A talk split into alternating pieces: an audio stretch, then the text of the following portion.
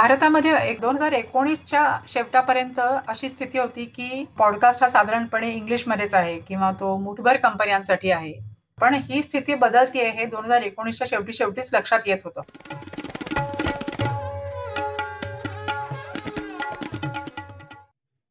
नमस्कार.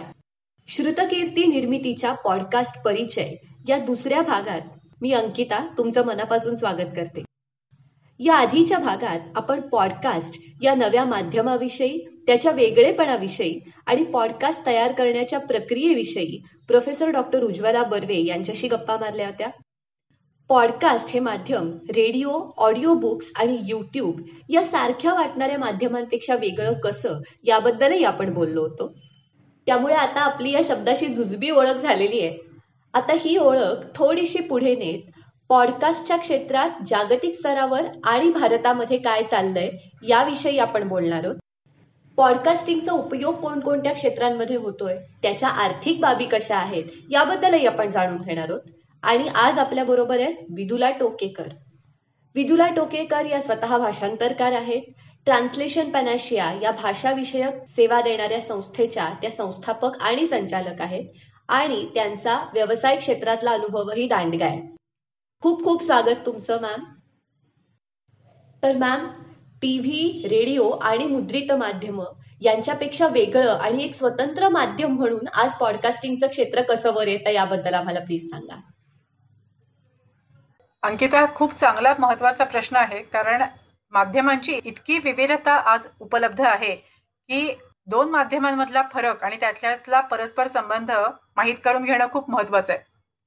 तर ही सगळी माध्यमं ह्या प्रसिद्धीच्या दृष्टीने किंवा लोकांपर्यंत पोहोचण्यासाठी सारखीच महत्वाची आहेत.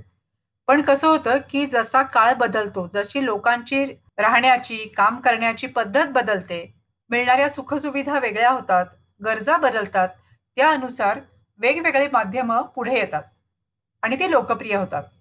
तर पॉडकास्ट हे ऑडिओ माध्यम असल्यामुळे आणि त्याच्या लवचिकतेमुळे ते अतिशय लोकप्रिय होत चाललेले आहे.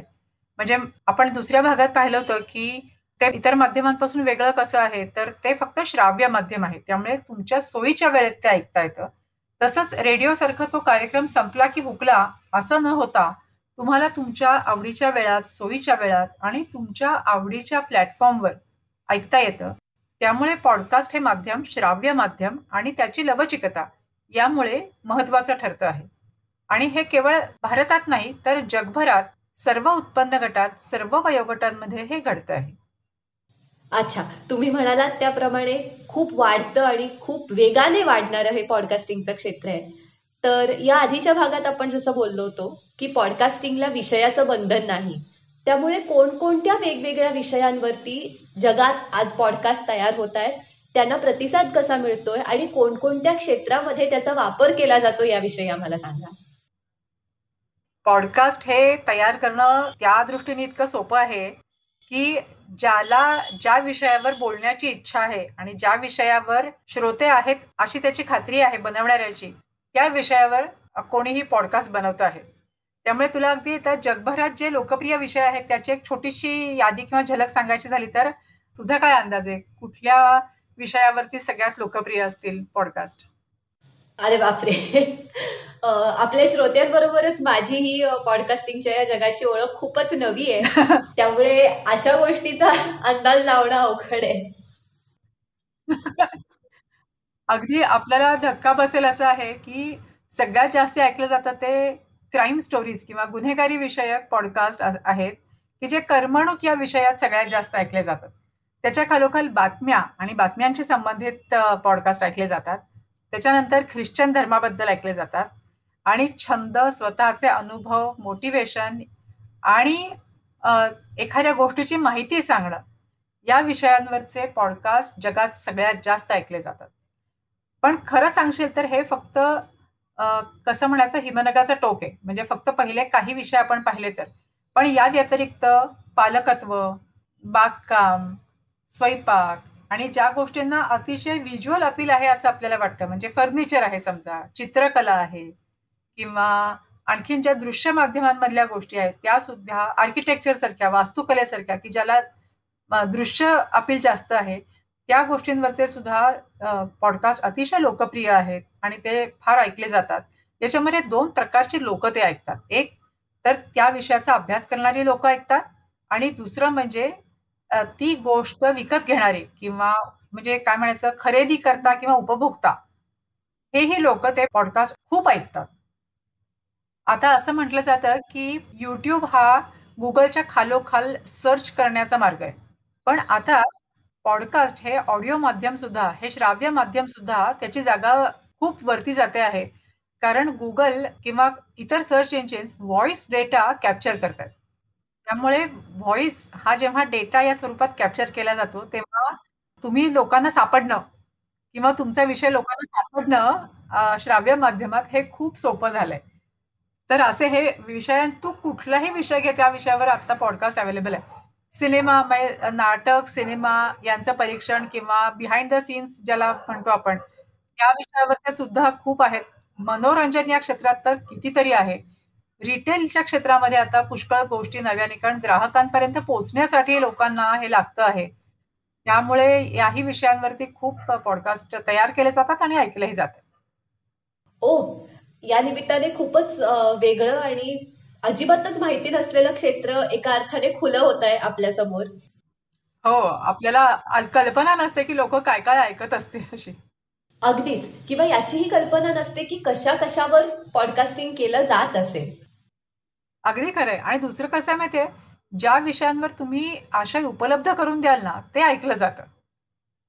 मला वाटतं ही खूप इंटरेस्टिंग सिमिलॅरिटी आहे इतर माध्यम आणि पॉडकास्ट मधली की तुम्ही जे द्याल ते विकलं जातं. म्हणजे पॉडकास्टिंगच्या बाबतीत आपण ऐकलं जातं असं म्हणू शकतो.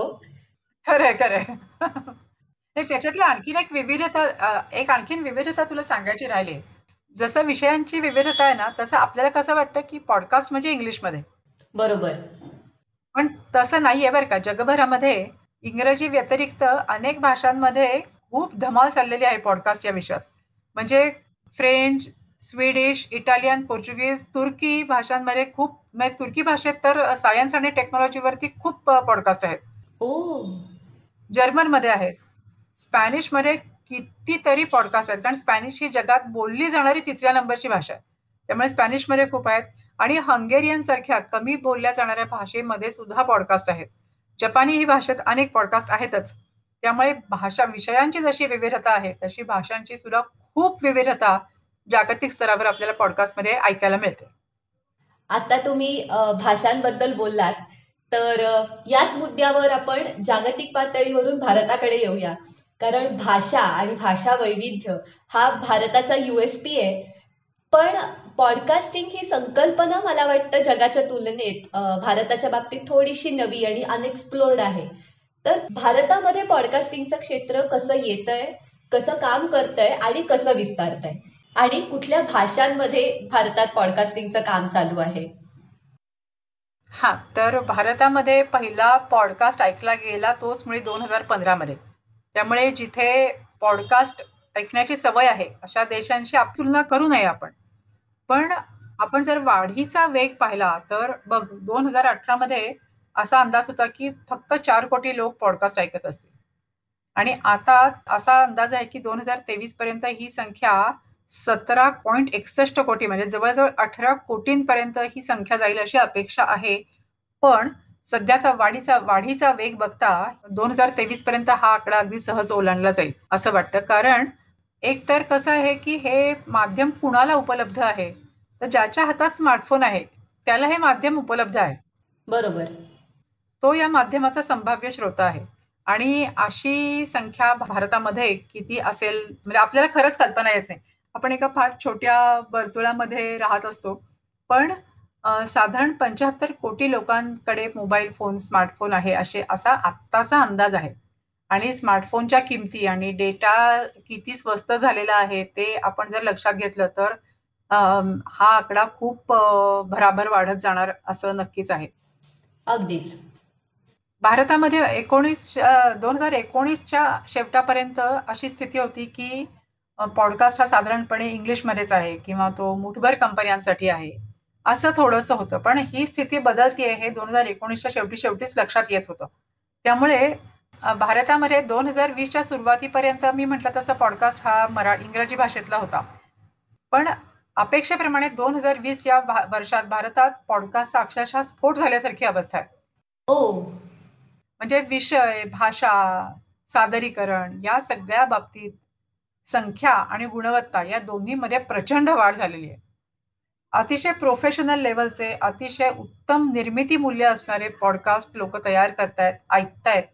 आणि आणखीन एक त्याला त्याचं काय म्हणायचं एक निर्देशक असं म्हटलं तर जाहिरातदार असतात ना तर इंटेल स्टोरीटेल ॲक्सेंच्युअर नंतर मोतीलाल उसवाल आहे त्याच्यामध्ये आदित्य बिर्ला म्युच्युअल फंड आहेत पेटीएम मनी आहे या लोकांनी या म्हणजे या जाहिरातदारांनी या बाजारात प्रवेश केलेला आहे. त्यामुळे जिथे जाहिरातदार जातात ते क्षेत्र लोक नक्की ऐकत असतात आणि ते निश्चितपणे लोकप्रिय असतं. त्यामुळे भारतामध्ये भाषेची विविधता हा आणखीन एक महत्त्वाचा मुद्दा आहे. भारतात जितक्या भाषा बोलल्या जातात त्यातल्या ठळक बारा ते पंधरा भाषांमध्ये आज पॉडकास्ट अवेलेबल आहेत. म्हणजे हिंदी मराठी गुजराती हे तर आपल्याला माहितीच आहेत. पण संथाल भाषेमध्ये पॉडकास्ट आहेत. ओ राजस्थानी भाषेमध्ये पॉडकास्ट आहेत. आणि पॉडकास्टचे जे प्लॅटफॉर्म असतात स्पॉटीफाय पूर्वी कसं होतं की ॲपल आणि गुगल हे दोन दिग्गज होते. की जे पॉडकास्टचे प्लॅटफॉर्म उपलब्ध होते. पण आता स्पॉटीफाय स्पॉटीफायवर तर खूप दिवस झाले पॉडकास्ट आहेतच. स्पॉटीफायवर आहेत गाणं आहे त्याच्यानंतर कुकू एफ एम हा लोकप्रिय होतो आहे पॉडकास्ट प्लॅटफॉर्म आणि आणखीन येणार आणखीन प्लॅटफॉर्म इथे येणार कारण रेडिओ स्टेशन्सला सुद्धा अशी इच्छा आहे की रेडिओचे कार्यक्रम आपले एकदा सांगून झाले की संपले. आपण पण पॉडकास्टमध्ये यायला हवं त्यामुळे काही रेडिओ स्टेशन्सही येऊ इच्छित आहेत किंवा येत आहेत. त्यामुळे अशा प्रकारे दोन हजार वीस नंतर या क्षेत्रामध्ये प्रचंड वाढ झालेली बरोबर. पॉडकास्टिंगच्या क्षेत्राबद्दल जागतिक आणि भारताच्या पातळीवर जाणून घेतल्यानंतर शेवटचा आणि तरीही महत्त्वाचा प्रश्न की पॉडकास्टबद्दल आपण याही भागात बोललो आणि आधीच्याही भागात बोललो होतो की ज्याच्या हातात स्मार्टफोन आहे आणि ज्याला काहीतरी सांगायचंय अशी कुठलीही व्यक्ती पॉडकास्टिंग करू शकते. मग प्रश्न असा येतो की पॉडकास्टिंगच्या क्षेत्राची आर्थिक बाजू कशा पद्धतीने सांभाळली जाते? म्हणजे पॉडकास्ट करणाऱ्याला आणि पॉडकास्ट करून घेणाऱ्याला अशा दोघांचाही आर्थिक फायदा या क्षेत्रातून होण्याची शक्यता आणि त्याची सगळी यंत्रणा कशी काय काम करते? हा चांगला महत्त्वाचा प्रश्न आहे. कारण जेव्हा आपण एखाद्या गोष्टीवर अमुक इतका वेळ खर्च करत असतो आपलं ज्ञान खर्च करत असतो तेव्हा लोकांची अशी अपेक्षा असते की याच्यातून मला काहीतरी रिटर्न्स मिळाली पाहिजेत. तर याच्यामध्ये दोन भाग आहेत. एक तर युट्यूब सारखं जिथे तुम्ही अमुक तुमची श्रोता संख्या वाढली की तुम्हाला जाहिराती मिळू शकतात. आत्ता काही प्लॅटफॉर्मवरती या जाहिराती भारतामध्ये अजून उपलब्ध नाहीत. काही प्लॅटफॉर्म्सनी जाहिराती देण्यासाठी परवानगी दिलेली आहे किंवा अनेक पॉडकास्ट काही स्पॉन्सर्स सुद्धा घेतात. एखाद्या विषयाचा पॉडकास्ट असेल तर त्या विषयाचा स्पॉन्सर घेऊन सुद्धा तो पॉडकास्ट बनवला जातो. त्या विषयात काम करणार. उदाहरणार्थ तुम्ही धावण्यावरती पॉडकास्ट करत असाल तर धावण्यासाठी लागणारे कपडे शूज आणखीन काही हेल्थ ड्रिंक्स असतील तर या प्रकारच्या कंपन्या पॉडकास्ट तो तो पॉडकास्ट स्पॉन्सर करतात. अशी पण व्यवस्था आहे. पण या सगळ्यांसाठी तुमची श्रोता संख्या अमुक एक व्हावी लागते. आणि मॉनिटायझेशन बरोबरच आणखीन एक गमतीदार गोष्ट आहे बरं का पॉडकास्टमध्ये ते म्हणजे जसं बिनाका गीतमाला किंवा गाण्यांचे टॉप टेन असतात ना तसे याची सुद्धा एक काय म्हणायचं क्रमवारी असते. पॉडकास्टची क्रमवारी असते. ती ॲक्च्युली वेगवेगळ्या इंजिन्सची वेगवेगळी असते अर्थात. म्हणजे आपल्या प्लॅटफॉर्मवर कोणते सगळ्यात जास्त ऐकले जातात यावरून ती आधी तयार होते. मग ते ते लोक आपले टॉप टेन टॉप फिफ्टी अशा याद्या जाहीर करतात. आणि त्याच्याशिवाय असंही असतं की आता समजा स्पॉटीफाय सगळ्या देशांमध्ये आहे पण मग ते सांगतात की भारतात सर्वाधिक ऐकले गेलेले कुठले आहेत? अमेरिकेत सर्व सर्वाधिक ऐकलेले ऐकले गेलेले कुठले आहेत? किंवा गेल्या अठ्ठेचाळीस तासात कोणते कोणते ऐकले? गेल्या एक महिन्यात कोणते कोणते अशा विविध प्रकारे या याद्या बनतात. आणि पण माझ्या दृष्टीने म्हणजे मला असं वाटतं की जो गंभीरपणे पॉडकास्ट करण्याचा विचार करतोय त्यांनी या सगळ्या यादीत आपली जागा आपलं स्थान शोधण्यापेक्षा असा विचार करावा की आपल्याला कुणापर्यंत पोचायचंय? त्या श्रोतृवर्गातल्या किती जणांपर्यंत आपण पोचलोय? हा विचार करणं अधिक संयुक्तिक आहे. म्हणजे म्हणजे आता समज एखादा पॉडकास्ट अगदी एखाद्या दुर्मिळ आजाराबद्दल असेल तर मुळातच त्यांचा संभाव्य श्रोता संख्या मुळातच कमी आहे. त्यामुळे त्यांची ते किती जणांनी ऐकलं हा आकडा अगदी गैरलागू आहे. पण जे ते ऐकतात त्यांच्यासाठी त्या विषयाची उपयुक्तता अतिशय जास्त असते. याच्या उलट समजा एखादा पॉडकास्ट आहे की तो म्हणतो की आम्ही वय वर्ष तीन ते सात या वयाच्या मुलाच्या पा मुलांच्या पालकांसाठी आम्ही हा पॉडकास्ट करतोय. किंवा साड्यांच्या विक्रीसाठी आहे किंवा जाहिरातीसाठी आहे किंवा अगदी हौशी फोटोग्राफर्ससाठी कोणी करत असेल किंवा बागकाम करणाऱ्यांसाठी करत असेल किंवा केसांची निगा राखण्याबद्दल एखादा पॉडकास्ट असेल किंवा वजन कमी करण्यासाठी असेल आणखीन काय बरं एखाद्या समजा नवीन घर घेऊ इच्छिणाऱ्यांसाठी असेल तर म्हणजे मला सांगायचं की या प्रकारचे लोक खूप असतात. तर यांची संभाव्य श्रोता संख्या खूप मोठी असते. त्यामुळे अमुक एक पॉडकास्ट किती जणांनी ऐकला याच्यापेक्षा तो त्या अपेक्षित श्रोता संख्येच्या किती जवळ पोचला किती टक्के त्याच्यातल्या लोकांनी ऐकलं हे जास्त याच्याकडे लोकांनी जास्त लक्ष ठेवावं आणि यातून दुसऱ्या प्रकारचं मॉनिटायझेशन होतं. जेव्हा उदाहरणार्थ जेव्हा तुम्ही काहीतरी फर्निचरबद्दल पॉडकास्ट करताय किंवा काही काही वस्तू ज्या खूप जास्त किमतीच्या असतात ना म्हणजे दागिने आहेत किंवा घर आहे तर त्या वस्तू काही आपण रोज घ्यायला जात नाही. किंवा त्या श्रोत्यांच्या मधल्या रोज काही उठून कोणी हिऱ्याचे दागिने घ्यायला जात नाही. पण जेव्हा तुम्ही तुमच्या पॉडकास्टच्या द्वारे त्या लोकांशी सतत संपर्कात असता तुमच्या संभाव्य ग्राहकांशी तुमचा सतत संपर्क असतो तेव्हा जेव्हा प्रत्यक्ष खरेदीची वेळ येते तेव्हा कुणाकडून घ्यायचं? असा प्रश्नच नसतो. तुम्ही त्यांच्या कानात रोज काहीतरी गोष्ट सांगताय. तर तर त्यांची निवड कुणाकडून घ्यायचं ही झालेलीच आहे. त्या प्रकारचं मॉनिटायझेशन हे अधिक महत्वाचं आणि अधिक दीर्घकाळ चालणार असं आहे. आता तुम्ही जसं सांगितल्याप्रमाणे की पॉडकास्टिंग हे माध्यम जितकं हौशी लोकांचं आहे तितकंच ते व्यावसायिक दृष्ट्याही महत्वाचं आहे. आणि तुम्ही पुन्हा सांगितल्याप्रमाणे की मोठमोठे व्यवसायही आपल्या व्यवसायाच्या वाढीसाठी आता पॉडकास्टिंगकडे वळतायत. खूपच. आणि अगं आणखीन एक ट्रेंड जगभरातला सॉरी अंकिता माझं मगाशी तुला सांगायचं राहिलं जगभरात आणखीन एक असा ट्रेंड आहे की ज्या मल्टीनॅशनल कंपन्या आहेत किंवा ज्यांच्याकडे त्यांचा कर्मचारी वर्ग खूप मोठा आहे. समजा एखाद्या कंपनीत दहा हजार लोक कामं करतात. तर त्यांना त्यांनाही त्यांच्या कर्मचाऱ्यांशी बोलण्यासाठी सुद्धा ती लोक पॉडकास्टचं माध्यम उपयोगात आणतात. बरं का? हा जगभरात एक वाढणारा ट्रेंड खूप म्हणजे उद्योग उद्योग खूप प्रकारे पॉडकास्टचा उपयोग करतात. खूप खूप धन्यवाद मॅम पॉडकास्टिंगचं विश्व हे आता आपल्याला आणखी थोडस जास्त कळलंय असं या भागाच्या शेवटी आपण म्हणू शकतो. आता व्यावसायिकतेच्या दृष्टीनं पॉडकास्टिंगचं क्षेत्र या क्षेत्रातल्या संधी आणि त्यांचं महत्त्व काय आहे याबद्दल आपण जाणून घेणार आहोत.